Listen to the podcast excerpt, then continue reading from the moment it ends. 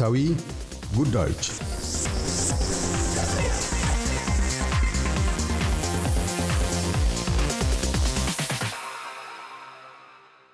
ለረጅም ጊዜ ሲፈራ የነበረው ወታደራዊ እርምጃ እውን ሆኖ ሩሲያ ዩክሬንን ወራለች። የሩሲያ ፕሬዚደንት ቭላዲሚር ፑቲን በወታደራዊ እርምጃቸው መካከል ጣልቃ እገባለሁ የሚል የውጭ ኃይል ካለም በኃይል ይመከታል ሲሉ አስጠንቅቀዋል። የሩሲያ ወታደሮች ቸርኖብል የኒውክሌር ጣቢያን ተቆጣጥረዋል። የሩሲያ ፕሬዚደንት ወታደራዊ የጥቃት እርምጃቸውን ዩክሬን ላይ በሰነዘሩ የመጀመሪያዎቹ ሰዓታት ውስጥም በደርዘኖች የሚቆጠሩ ሕይወታቸውን አጥተዋል። ከጥቂት ሰዓታት ውጊያ በኋላም በዓለም ተለይቶ የሚታወቀው የቸርኖብል ኒውክሌር ጣቢያ በቁጥጥር ስር መዋሉን የዩክሬን ጠቅላይ ሚኒስትር ዴኒስ ሽማሃል አስታውቀዋል። የኒውክሌር ጣቢያው የሚገኘው ከመዲናይቱ ኪየቭ 130 ኪሎ ሜትሮች ርቀት ላይ ነው። የቸርኖብል ቭላዲሚር ኤሊች ሌኒን ኒውክሌር ጣቢያ ቁጥር አራት እንደ ኢትዮጵያውያን አቋጠር ኤፕሪል 26 1986 በሶቪየት ህብረት ስር በነበረበት ወቅት ጋይቶ የ28 ሰዎች ህይወት ጠፍቶበታል። በጨረሩ ሳቢያም በሺዎቹ የሚቆጠሩ ሰዎች ለካንሰር ተጋልጠው ህይወታቸውን አጥተዋል። በአካባቢው ነዋሪ ሰዎችና ተፈጥሮ ላይ ያደረሰው ጉዳት አሁንም ድረስ እየተጠና ይገኛል። የኒውክሌር ጣቢያው ዙሪያ 32 ኪሎ ሜትሮችም ለሰዎች መኖሪያነት እንዳይውል ተደርጓል። በሌላም በኩል ኪየቭ ውስጥ የመድፍ ድምፆች የተሰሙ ሲሆን ዩክሬን የሩሲያን ሁለት ሄሊኮፕተሮችና አምስት አውሮፕላኖች መጣሏን አስታውቃለች። የወታደራዊውን ጥቃት ተከትሎም የዩክሬን ፕሬዚደንት ዜሌንስኪ በመላው አገሪቱ የአስቸኳይ ጊዜ አዋጅ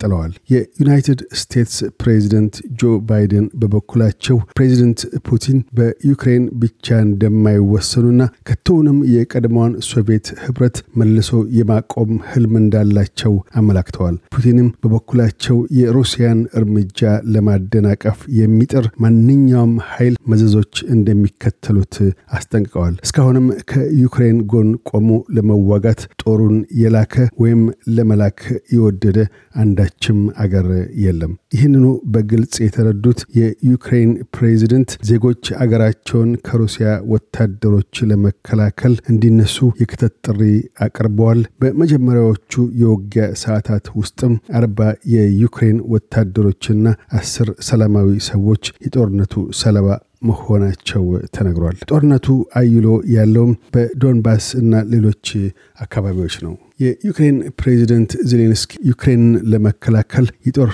መሳሪያ የሚሹ ሁሉ ቀርበው መታጠቅ እንደሚችሉ ከማሳሰብም በተጨማሪ ዩክሬናውያን ሆስፒታል ለሚገኙ ወታደሮች ደማቸውን እንዲለግሱ ጥሪ አቅርበዋል። ይህ በእንዲህ እንዳለም የአውሮፓ ህብረት በሩሲያ ላይ ምጣኔ ሀብታዊ ጫና ለማሳደር ቴክኖሎጂና ቁልፍ ገበያዎች ላይ ማዕቀብ መጣሉን አስታውቋል። የኮሚሽኑ ፕሬዚደንት ኡርሱላ ቮንዶር ላየን ማዕቀቦቹ የሩሲያን ምጣኔ ሀብት መሰረትና የመዘመን አቅም ላይ ጫና እንደሚያሳድሩ ተናግረዋል። የአውሮፓ ኮሚሽን አውሮፓ ህብረት ውስጥ የሚገኙ የሩሲያ እሴቶች እንዳይንቀሳቀሱ እንደሚያደርግና ሩሲያ ከአውሮፓ ባንኮች የፋይናንስ ግብይት እንዳታደርግ የሚገታ መሆኑንም አክለው ገልጠዋል። አያይዘውም የአውሮፓ ህብረት በእነዚህ የጨለማ ሰዓታት ከዩክሬን ጎን ይቆማል ብለዋል። የአውስትራሊያው ጠቅላይ ሚኒስትር ስኮት ሞሪሰን በፊናቸው የሩሲያን የዩክሬን ወረራ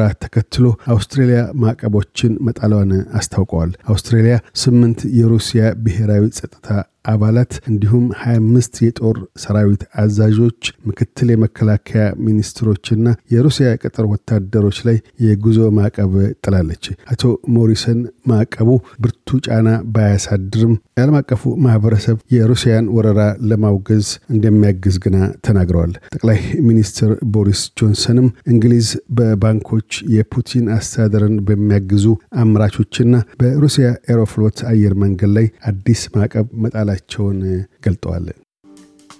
እያደመጡ የነበረው የኤስቢኤስ አማርኛ ፕሮግራምን ነበር። የፕሮግራሙን ቀጥታ ስርጭት ሰኞና አርብ ምሽቶች ያድምጡ። እንዲሁም ድረገጻችንን በመጎብኘት on demand እና በኤስቢኤስ ሞባይል app ማድመጥ ይችላሉ። ድረገጻችንን ኤስቢኤስ ዶት ኮም ዶት ኤዩ አምሃሪክን ይጎብኙ።